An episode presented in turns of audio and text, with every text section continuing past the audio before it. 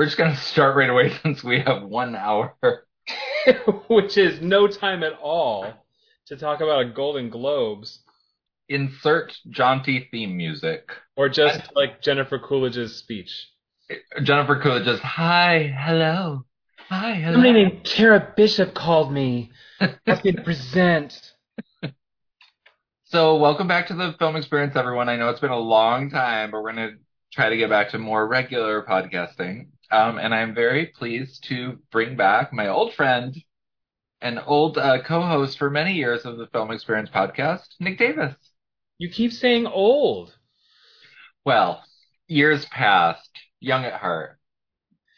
We're, we're back like Ke Huy Quan. it's been a minute, but boy, are we better than ever. So I understand um, through the grapevine, i.e., text messages between you and I, that you enjoyed the Globes this weekend. I loved them. I loved them, and like Tell us like why, because you know how like- online are. People get very negative all the time about award shows online. Have they been negative?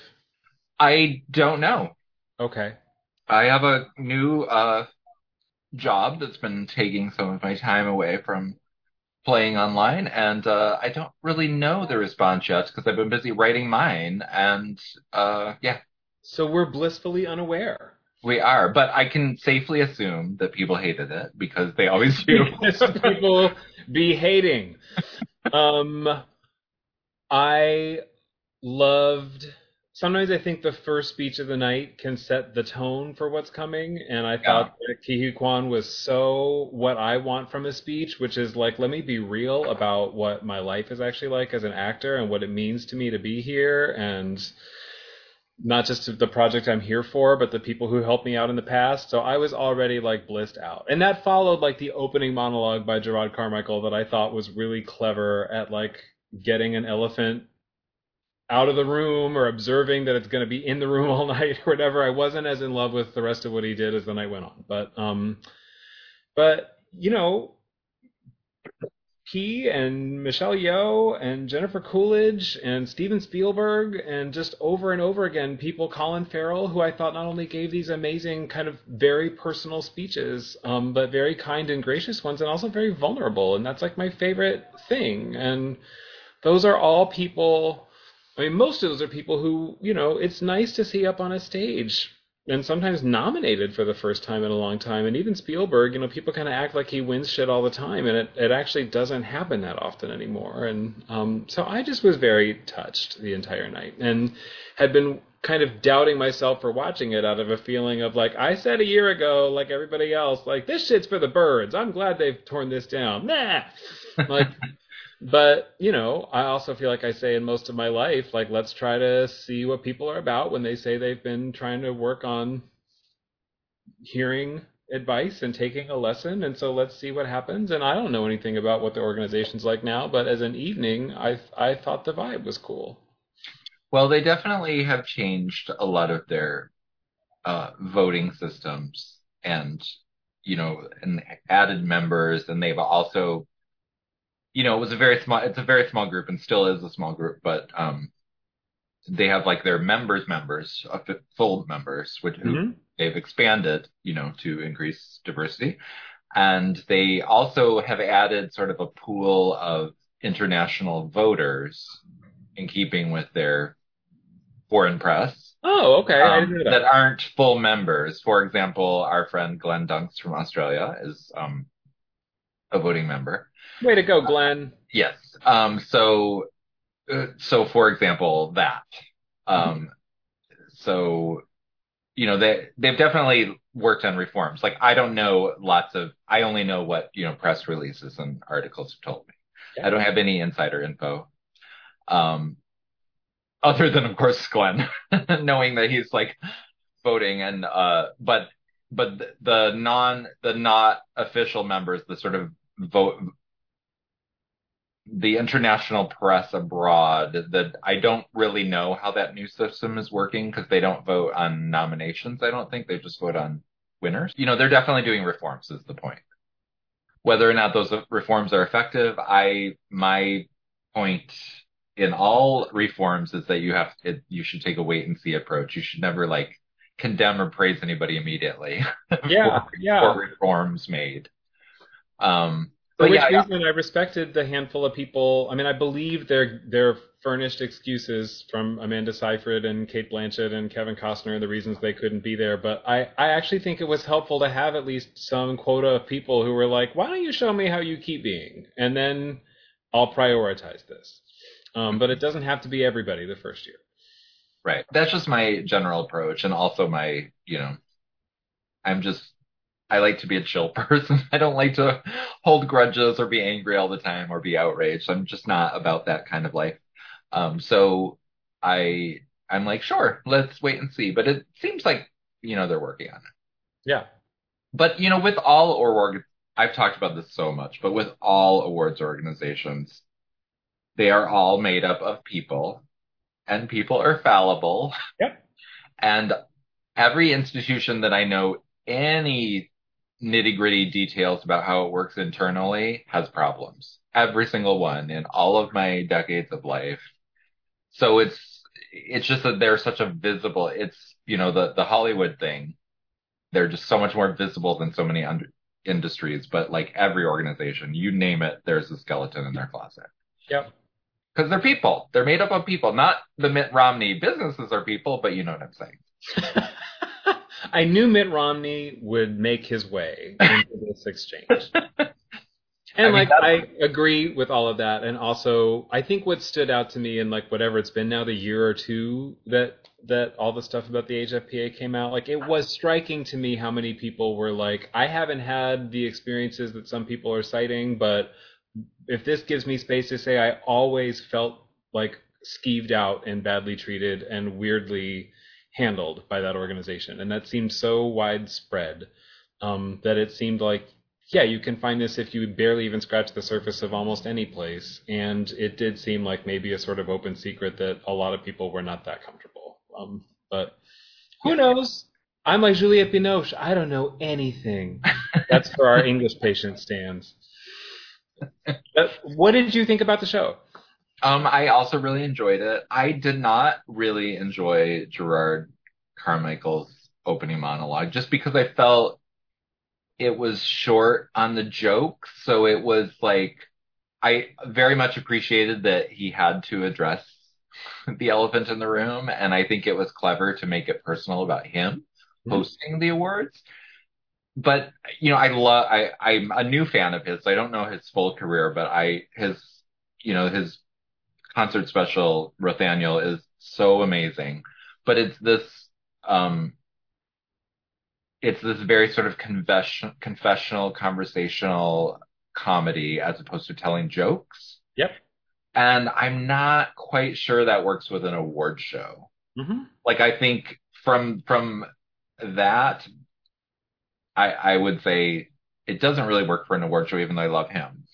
so just because like the parts I appreciated were the actual jokes. Like I thought the little dig at Scientology was so funny and so risky. Uh, And I just couldn't believe he was saying it with while Yep. holding, you know, in quotes, Tom's read three returned globes. Yep.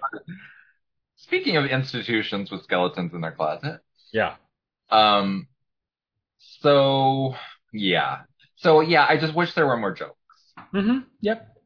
But I, I, I love the thing I did love about his hosting with his particular comedy style about being very sort of friend, you're friends with him or you're in the room with him and it's just sort of a conversation was his intros of the people I thought were great. Hmm. Like his intros of uh, Jennifer Coolidge made me laugh so much. And then like his little aside to Rihanna was so funny. And like, I loved the way he was with people in the room. I just wish there were more jokes. Gotcha. Um, but you know, going back to what I've often said through the years, I don't really care about that. All that said, I think award shows are too weird about their hosts. Like, Mhm. what I'm there for is the celebrities and the acceptance speeches. Mhm. So in that way, it was fine. But I did think it was kind of funny that in this age of like pay transparency, like, you know, it's a big, a big topic in the business world and in the Yeah. social equity and all that. I did think it was really like interesting that he just came out and said what he was paid. Um, Yeah. but because of that, you're sitting there going, wait, that joke, that joke was, you know, $15,000, whatever. That's right. It was like a little weird, maybe because I'm just not used to it yet. You know, I'm all, I think the era of pay transparency is healthy. I think it's a Mhm. healthy direction, but it just, I'm just so not used to it in those contexts. Yep.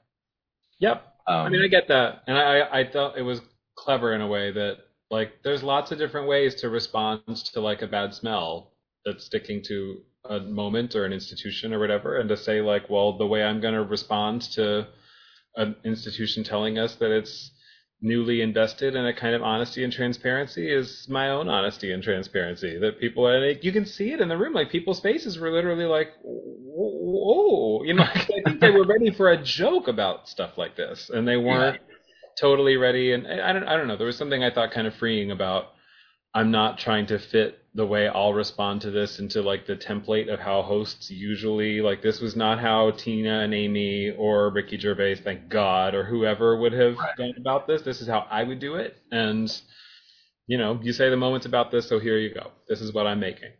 Well, given that you gave us some little history about name dropping of past hosts, I have to say, in the grand scheme of things, so much preferable to Ricky Gervais. Jesus So, so I feel bad about saying that I didn't think it totally worked because I love him and like I totally loved what he was going for. I just w- wished it had been a little bit funnier. I hear you Um, yeah, but yeah, Ricky Gervais, like this sort of,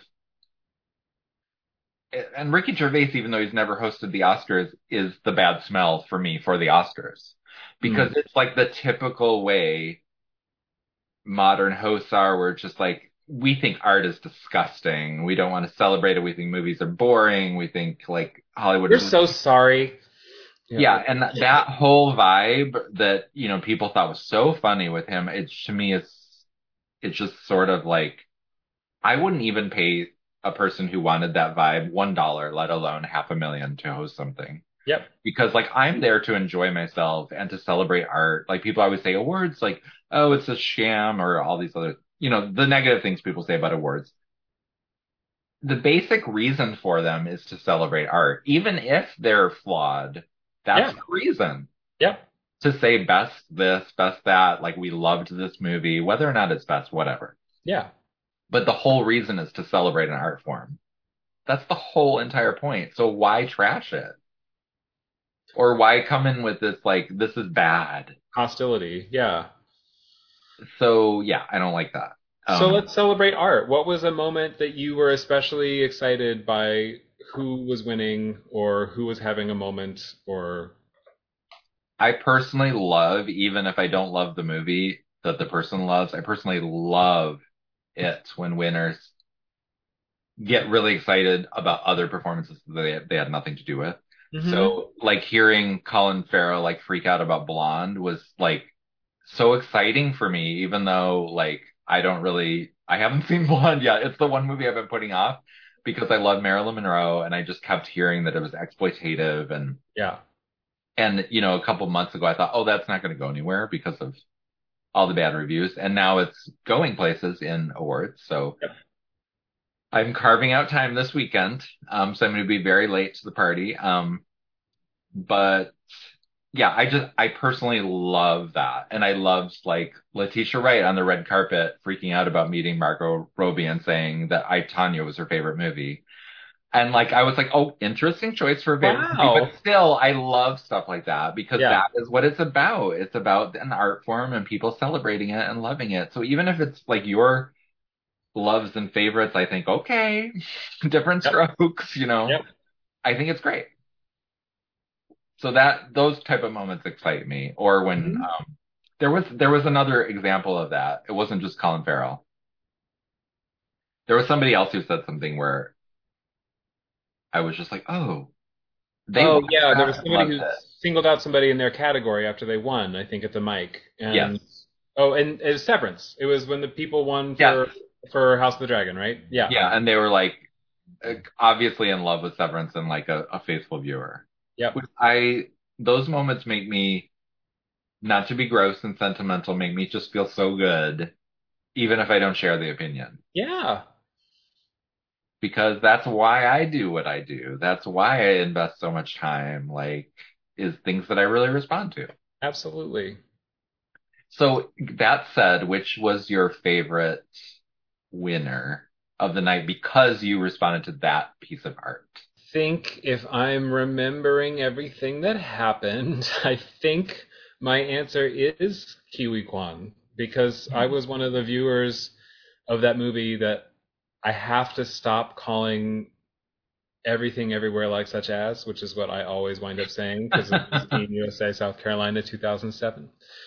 Um, I so admire that movie out of proportion to how great a time I was having at every moment. I think there are lots of people who had every reaction to that movie, and some of us, you know, are in this camp of like, in theory, I love the ambition and the surprise and the number of movies you packed into this movie. Sometimes I needed y'all to settle or cut something. But the marriage line was what carried me through the whole experience and I thought it was so fantastic. And I remember it being one of those moments where I was thinking I hope this is even the kind of performance that people would recognize at like year end sort of functions but it's so often not. I could see it for her but um so I'm just thrilled that that kind of acting is being supported. And um, and his story is just almost impossible to top. And he's like such a doll in the way he talks about it. And the shout out to Spielberg was, I thought, really lovely. So I, that moment had kind of everything for me. Yeah, that was a beautiful moment. And I'm not always like with awards just, oh, my favorite thing is when, and I say my favorite thing too often because mm-hmm. not that's contradictory. Not everything can be your favorite, but I love when people think the people who gave them their first break. Yes. And it, it, it really does not happen that frequently. That's true. It, it's usually about that specific movie and the list of names of people who are involved and, you know, their manager from way back, which I get, you know. Yeah. But, um, but like when Kate Winslet, you know, thanked Peter Jackson, I was like, yes, thank you. Cause like the truth is about, about uh, fields as competitive as acting if yeah. somebody doesn't give you that big break, your career does not happen. That's right. It just doesn't because there's like, you know, a hundred people who want every, or a thousand people who want every job. Yeah. Yep. I remember when Renee Zellweger singled out Cameron Crowe in that way. And I remember when Halle Berry did it, and not the part of the speech everybody remembers. And like when you hear thanks to people like Joel Silver, who are who don't make the kinds of movies that are going to get them thanked on an awards telecast, but you find out who the good people and the mentors and the advocates were um, all around the industry. Like I love that. I love that too. Yeah, yeah. I that also warms my heart, and I I know I've heard the story, but I cannot remember why Austin Butler was thanking Denzel Washington. Oh yeah.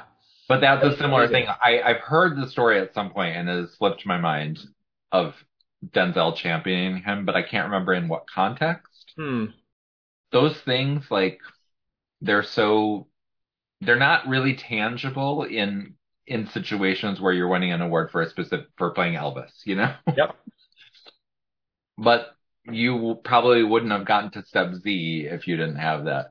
Absolutely. I'm positive we've talked about this before. like, how would we not have?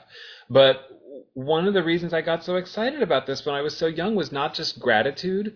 Like, I will watch any TV show that's hours and hours of people being grateful.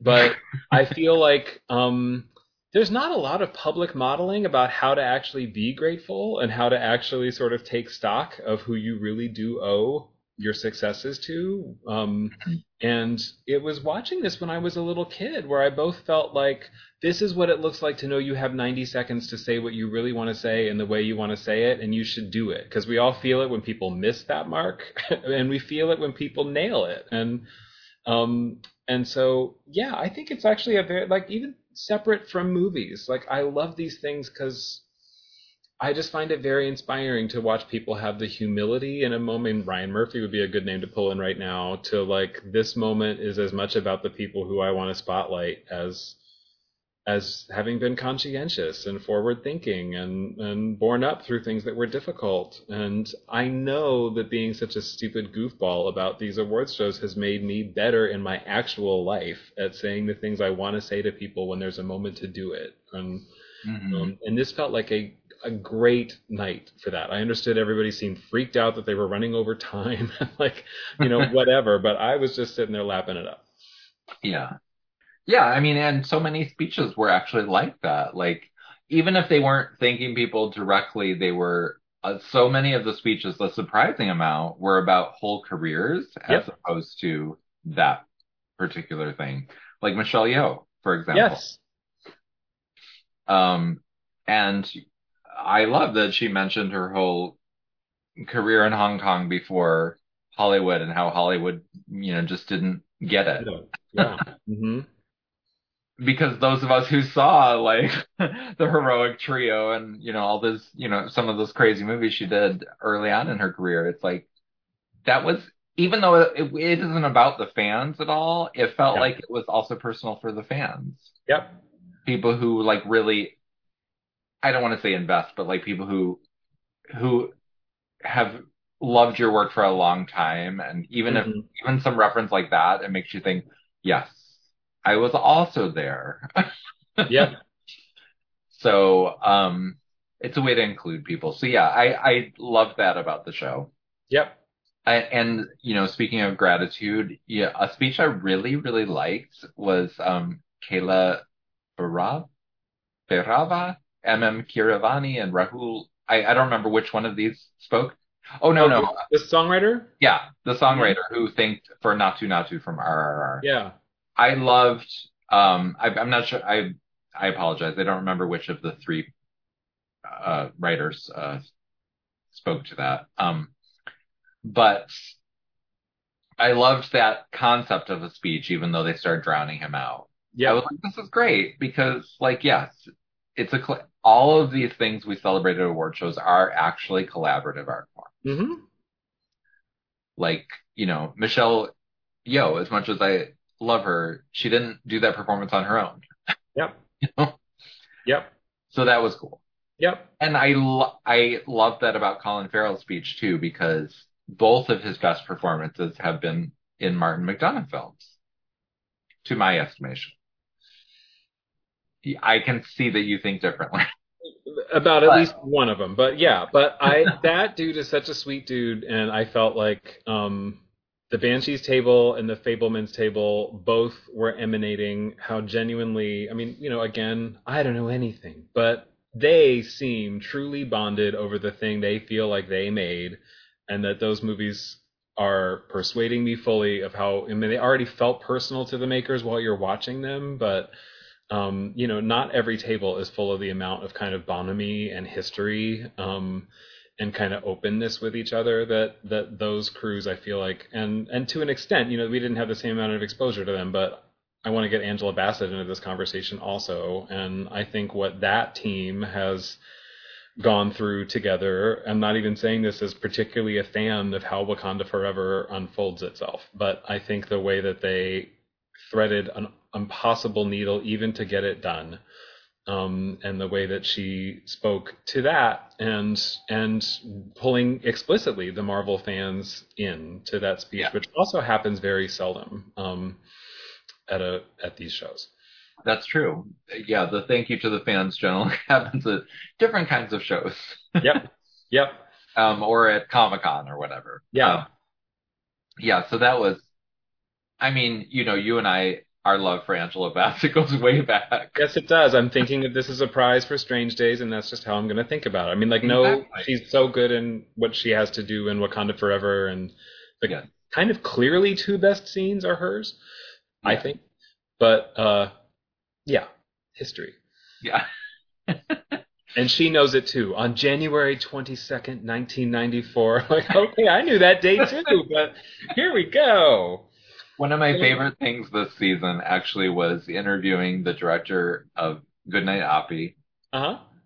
and him like, cause I was just like, oh my God, like Nick and I, this is so much our experience talking about it. Interviewing him about why, you know, why did you choose Angela Bassett to be the voice of NASA, you know. And he was just like, I went to the theater to see what 's Love got to do with it so many times because I, was, I oh. was I was this young boy obsessed with it, obsessed with her performance, and I kept going. So she was always in my head, and I thought, oh, that's so beautiful. Because you, you and I have bonded over things like that so much. Yes, we You're have. a director of a motion picture saying I was I hired this person because I'm obsessed with her as an actor was just amazing to me.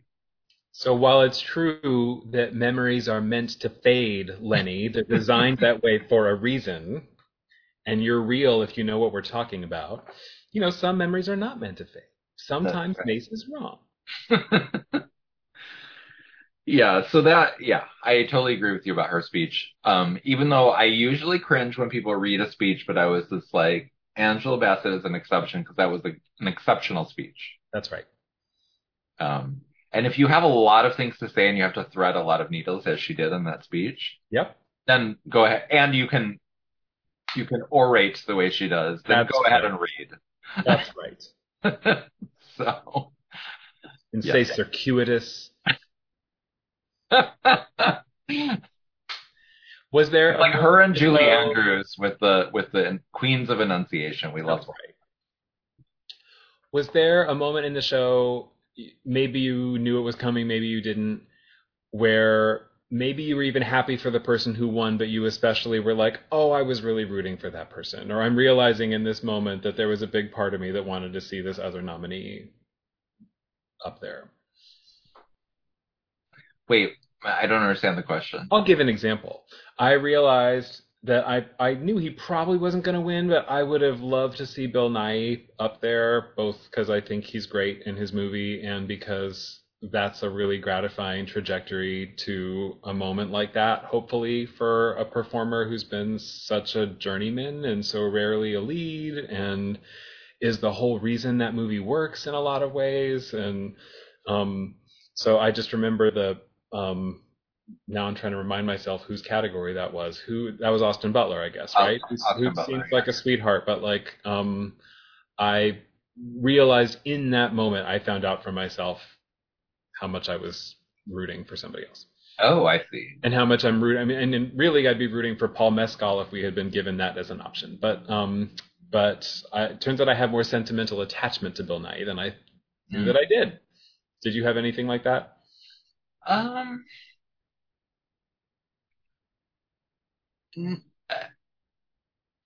No, because like I, the the one thing where I was like loved everything about the speech, but I was rooting for someone else was Angela Bassett. Hmm. Um, but I already knew that because I'm obsessed with Dolly De Leon and Triangle of Sadness, and and maybe because she was there that the camera kept cutting to her, Yeah. so I kept reminding me, oh, how much I was rooting for her. Um, but yeah, someone who I didn't realize I was rooting for. Hmm. I guess original score. It, it, it wasn't that I was rooting for them, but John Williams, who is you know Hmm. 90 or something now, Maybe one, I think. Yeah. that he actually showed up, and that he didn't win when. I, I think Justin Hurwitz's score for Babylon is great. It's the best part of the movie, I think. But um, he's already like he's won every time he's been nominated. Yeah. Um, so they literally said fourth nomination and fourth win. and I was just like, okay, like he's he. I I love his work, and you know I'm really happy he won for First Man, especially since he didn't get Oscar nominated for it. But Yep. but I was just kind of like, oh, John Williams was right there, and he's older, and he hasn't won in so long. So even though he's not like John Williams is not my favorite composer, and I think award shows through history have been overly generous, shall we say. Um, I just really thought, oh, that was a missed opportunity. Like, if all things being equal, you, to me, you vote for the sentimental choice. Yeah. Okay. I'm normally not a sentimentalist when it comes to voting, but if if like somebody's not like 100% deserving, I got you. sort of five people who are the same, you go with the narrative. It's it's kind of the way I'm with Ke Huy Quan this Mhm. year. Like that's not my favorite supporting performance of the year, but he's really good in the movie, and there's not. I'm not sure that there's anyone who's like absolutely must have that Oscar this year. I see. In my estimation for talents, so I'm like very happy for him. Even though, like, if I had to give my my awards right now, I probably wouldn't give him the gold medal. hmm But he he'll be a nominee. Is my was there somebody else sitting in that category that you knew you were behind? I think uh Barry Barry Keoghan Okay. from Banshees of Inisherin from that group. But like I haven't done my just so you know, little insight. I haven't finished my Film Bitch Awards yet. And supporting actor being my least favorite category among the acting categories is Yeah. always a little difficult. Some years it's easier if like there's standouts, you know. But once you remove all the category fraud people, which I always remove instantly because they're never on my list, um, because I don't believe in that. so once you guys, remove Nathaniel's thing is not category fraud. I just want to catch you up to this episode. and so once I rem- once you remove all the leads, like it, you know, uh, my uh, let's just say my top twelve every year is much different than what what's in the awards conversation every year. Yep. Because I post twelve people every year, like the semifinalists and finalists, and you know. So I haven't looked at that list in a while because I'm still cramming movies in. Mm-hmm. Um, but I'm finishing this weekend hopefully because Mhm. the Oscar nominations are right around the corner. Um, but yeah, that's a case where of the nominees, I probably would have voted for Barry, but Mhm. of the narratives, it's impossible to beat Ki Kwan. Yeah. And also, it's a great performance, so whatever, you know. It's just if I had to pick a moment where I was like, oh, like it just killed my heart. It's that scene in in Banshees of Inisherin where another dream gone. Then where Yeah. Siobhan rejects him. I just something about the line delivery and just the way he inhabited that whole character. I was like, he's such a great actor. Like he's great in everything and so much range.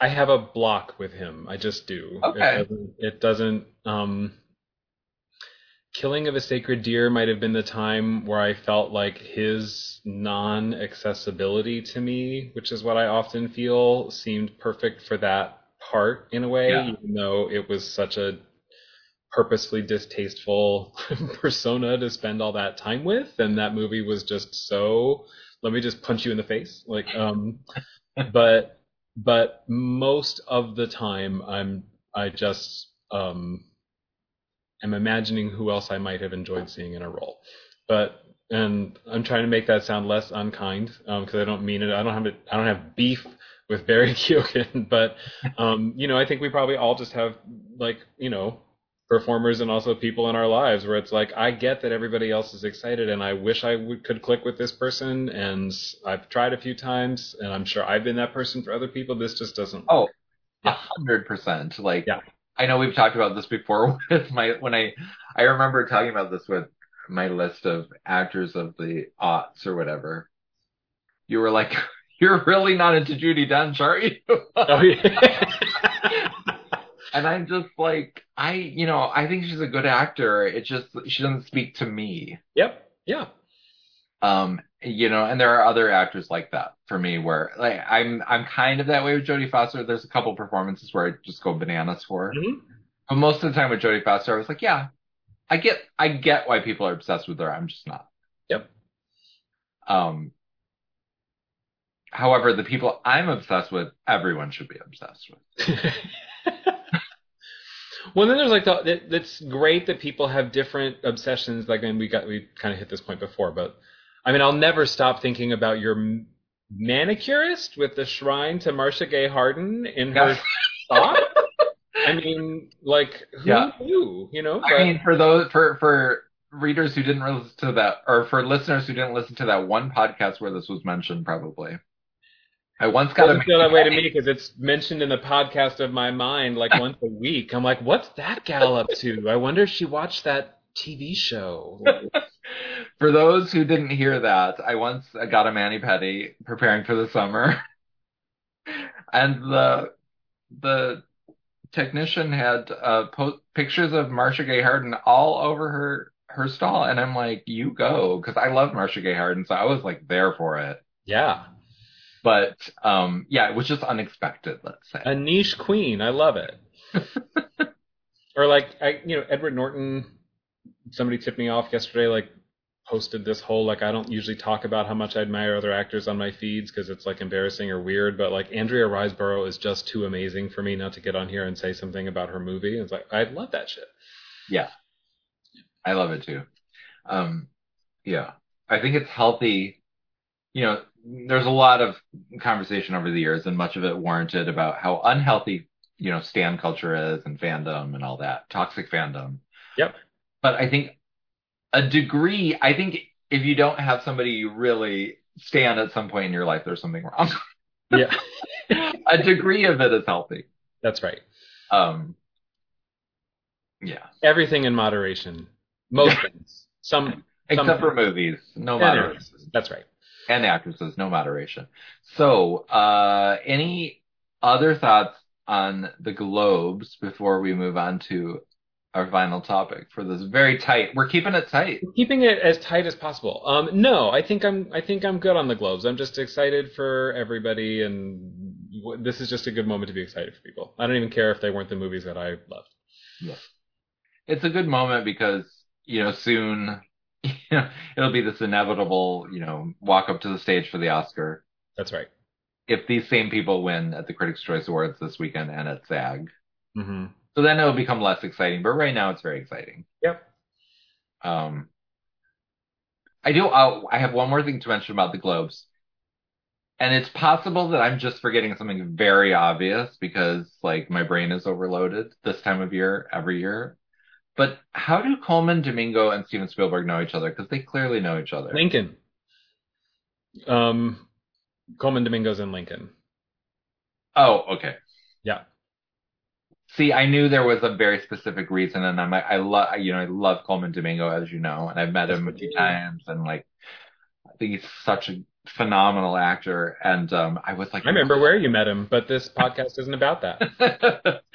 and like I I was just like I know I know why they know each other, but I thought that was a sweet moment. I think he might be in the opening scene where D- David Oyelowo also is, as we're kind of pulling back and Lincoln's talking to people in the military. Okay. Um, I think that's right, but I know he's in the film. Okay. That that makes a lot of sense to me and I just didn't you know didn't make the connection that night. Yep. So Nick, I have a bone to pick with you, which I've picked with you before, but I'm going to pick with you publicly. Ooh. Your Letterboxd is so addictive that the other night when I had so many deadlines, I looked up and I realized it was an hour since I clicked over on your letterbox and I was still reading your reviews and I was like, holy shit. I won. so for those of you listening, if you are not following Nick on Letterboxd, you know, you know, I think you're a genius. You're like one of the best critics in the world. Um, and it, it's just, I just kept reading, you know, and I've done this before. This is not the first time this has happened to me. So I blamed you for the fact that I was running late. Um, I accept your blame. I will send a note with a doctor's signature to your editors. It's my Oh. fault, Nathaniel Littrell. So that said, um, you have been, you also posted recently all your 2022 films. So are are you? You sent me the list. Oh, I did. Yes, on the Yeah. website. Yes, right. So I don't know if you had just made an update and that's why you sent it. So, um, are you still cramming in movies or do you have a top 10? Yes, I, I I have things like All Quiet on the Western Front, and um, there's like a couple sort of in that. Blonde, I haven't seen yet either. Um, I was avoiding for the same reasons you were describing, um, and now I won't. So yeah, there's a there's a few left, but I think I'm pretty close. The one I really wish I could see is One Fine Morning because I've loved a lot of that director's movies, and I hear that this one is like the ones I've loved. Hmm. Um, So yeah. if you're not if you're not done and therefore not ready to reveal your top 10 list, will you give us for this podcast like five recommendations? Yes, and five is the perfect number because maybe you do this too. You know, like a lot of the movies that came out this year that are my favorites, like came out in the world a year ago, or you know, Right. in a couple cases, like several more years than that. And so I kind of want to rewatch them before I commit to an order. Um, but the ones that are probably at the top of my list, um, the oldest one is called Donbass. It's a Ukrainian movie. I saw it at Toronto in 2018. I did not understand how it was not coming out. It's an unbelievably amazing movie by this director Sergei Loznitsa, who puts out a movie like almost every year and has been in con competition a lot, but the U.S. distributors just don't give a fuck. And it was a movie that that showed me it's a, kind of this like you're on this wandering journey through like crazy macabre vignettes of of then present day Ukraine. Um, again, made in like 2016 or 17, premiered in 2018. And you glean so much of a kind of heightened social fabric of just how tense and, and sort of socially frayed the country is. But in the way that filmmakers, you know, can make some of those things funny, and the next thing will be like terrifying, and the next thing will be mysterious, and um, so that's on all the. It's on Google. It's on iTunes. You can rent it all kinds of places. But um, in that group for me too, you can tell me which one you want to hear about. Um, are happening that won Venice a year ago, abortion drama from France. Listen, I raved about it that year at Venice. Yeah. And I was very frustrated that France didn't pick it for the Oscars, um, but people were very, were very obsessed with Titane, which, you know, I get. It just, I thought happening was so much better than Titane. Yep. That I was just like, oh, um, and, and then it didn't. I mean, it's not like people didn't notice it, and it's picking up some attention. But I feel like it could have had a bigger impact and deserved to, especially given the year we've all been through. Um, um, I have seen one Sergei Loznitsa movie, and I believe it was My Joy that you probably yeah. Mm-hmm. And I think that's the one that got the most attention in the U.S. I think that's probably true. Yeah. Um, but that was a full like ten years ago or so. Um, but he's is is Donbass a documentary? No, a lot of his movies are, but that one is not. Um, okay. It's similar to My Joy in the sense that a lot of these vignettes of urban, rural, battlefront, all you're all over the place, and some of them are inspired by stories that have been in the paper or really happened or somebody told them about. But this is a scripted feature. Okay. Um. So for so happening is one of your five. Happening. Sorry, um, I jumped back for Donbass, but yeah, happening. I also um, Great Freedom, EO, and Aftersun. Those are kind of my five. Okay. Um, EO, I just watched like a week ago, as you know. Mm-hmm. Um, you know, we have those these moments, and if you love any art form, you have you know what this feeling is when you're watching something and really loving it, but then something happens where you sort of feel like it becomes an out of body experience, and you just like feel like this can't get any better. And like, you're actually, you don't even feel that because you're just so transported that you're just in it. Yep. Um, it's only later that you're like, you feel like shouting Hosannas or whatever. Yeah. For me, that moment in EO was when we go to the animatronic donkey. Yep. I felt like I left my body. Like it was, I was, it was so ecstatic, like art making to me in the way that it's like everything that the project can can do but not taking me out of it like mm-hmm. i just mm-hmm. felt even more inside of it even though theoretically it's something that you would think oh this is a bizarre flourish and it feels so right in context right intuitively yeah. somehow yeah and you know what it reminded me of i'm just going to throw that out there it reminded me of that moment in beloved toni morrison's masterpiece mm-hmm. where suddenly you're in beloved's oh yeah. like, consciousness or whatever for that yeah. sort of break in the novel. I, I it's been a long time since i read it but i remember the first time i read it i just i felt like i was frozen. And i it's just like the book there was only the book. It was yep, like yep incredible feeling. And that's how i felt watching eo so i it's also on my top 10 list. Mm-hmm. I'm even harboring like you know fragile and probably misguided like director hopes for him because I feel like everybody in the industry is watching it, and partially because it's short, and partially because they've heard there's this crazy ass donkey movie, and this 84 year old man has made a movie that you think a 26 year old NYU grad just made to fuck with everybody. Yeah, and um, it's just such a free work of art. Like it, um, as you're saying, I think it all adds up the scenes link to each other and the moods and the tones in ways that feel coherent, but it is also permitting itself to do whatever. Yeah. Um, and I loved that about it.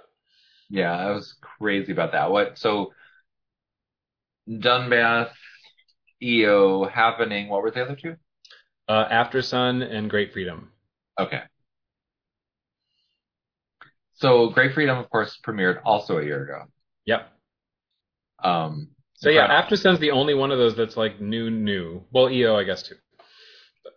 So with Aftersun, I find it. I love the movie, but I find it hard to like pinpoint like individual scenes or like when I knew it was great or that sort of thing because it's all like EO. It feels very sort of. We know this about great art is it's not accidental, right? Great art is not accidental, but those those pieces of art that feel very free and that they're just sort of spontaneous and just like flowing out, which is clearly not how movies are made. Mm-hmm. So it's hard for me to pinpoint why Aftersun's really good. Uh-huh. it has that same quality where you just feel like anything might happen or any scene might be about any particular thing, Yep. and yet it all coheres. Yep. So what was it for you about Aftersun when there you were like, yes, Um, part of it was the sort of moonlighty way in which it did not appoint itself the task of explaining and spelling out everything. Like you're just gonna get like I felt like I understood this has gotta be sort of autobiographical. Like you just feel that sort of um, maybe like when incidents are like believably like you can imagine these things happening, but they're so specific that who would imagine them? Like it, it Right. had that to it. I you understand who the person is in the disco club and who that kind of has to be without the movie ever saying it. Um, in a in a movie where if I were putting together best actor, best actress list, it's gonna look like the fucking teen club. Like I mean, that girl, Gabriel LaBelle and Fabelmans, Eden Dambrine and Close, Banks Repeta and Armageddon Time. I think the kids have been fucking slaying it this year. yeah, And to me, she was one of them. Um, and it, it's really hard to talk about this without sounding like you're saying something like weird and clammy. But like one of the many things I loved about it was the way she's like watching her father and like learning something about what it might look like to grow up and is like just at the lip of like starting to understand like my dad's got stuff going on that I don't know anything about and maybe older people have stuff going on I don't know anything about yeah, but a lot of that, because he's not very vocal, comes from like watching her sort of study his body and his movements and like the ways he's um, taking up space or shrinking into himself, or you know, he, she just doesn't buy the thing he's saying, and that like what is coming off of him is what's um, sending a different message that's the one that she trusts. And like, it just reminded me in ways I haven't thought about for a long time of like when you start like getting a different idea about your parents as people, not in a way that you have any idea how to ask a question about or anybody's going to talk about. So you're just watching them. Um, Right. And I thought it was an amazing movie about that, among among many other things. I love that answer because that was a movie where like the whole vibe is so like hard to pin down. Like, cause Elegate is way too simple because there's so much more going on. Yeah. Um, and nostalgic is not right either. um, but it's just, uh, yeah, it's very, it's a very affecting movie, but it's like hard to, like, how did she do it? Yeah. Like if I was making my director list, like I'm I'm trying to come up with my awards, and she's definitely someone I'm considering for my five. yeah. Um, So from where I'm sitting, I feel like I'm. Tell me if I'm wrong, but I think Fabelmans and Banshees are both pretty high up there for you this year. yeah, hmm that's that's correct. I didn't want to name my five because I'm still making my top ten list. Yeah. Um, but those are of, of the Oscar contenders. Those are the two that I'm very into. Um, the Fabelmans, I've made no secret about the fact that I think it's Spielberg's best since '93. Mhm. Um, so I I have no shame about you know it's saying how like Banshees I sort of get why some people don't like it but I love it. Mhm. Um, but Fabelmans I'm like it's not right to do this but Fabelmans every critique I read of it I'm like you're wrong.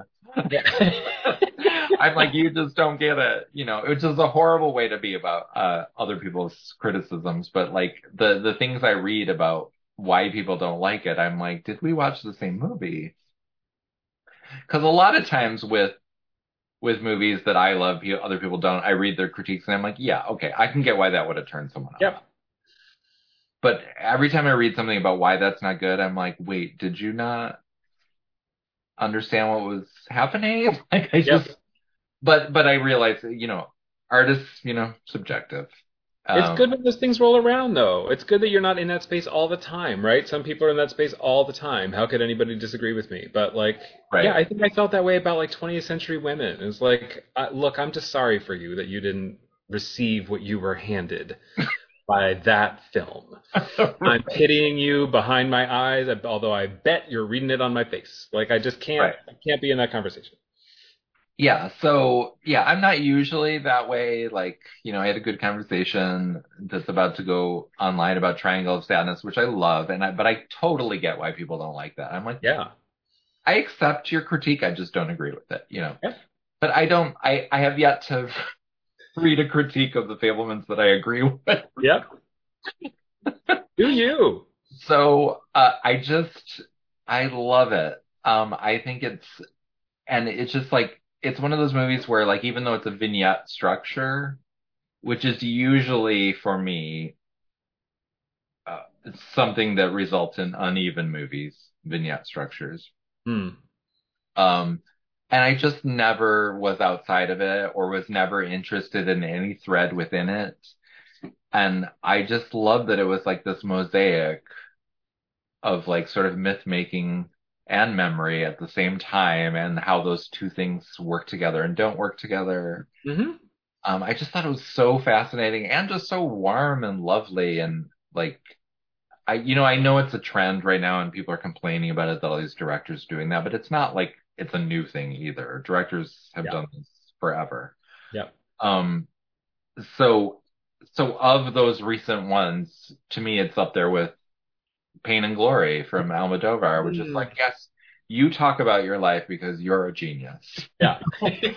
And as you and as you know, I'm not that big on Spielberg in general. yeah. So, so my love for this movie has really taken me by surprise hmm because so many of his movies I have not loved that other people are, are obsessive about. Yeah.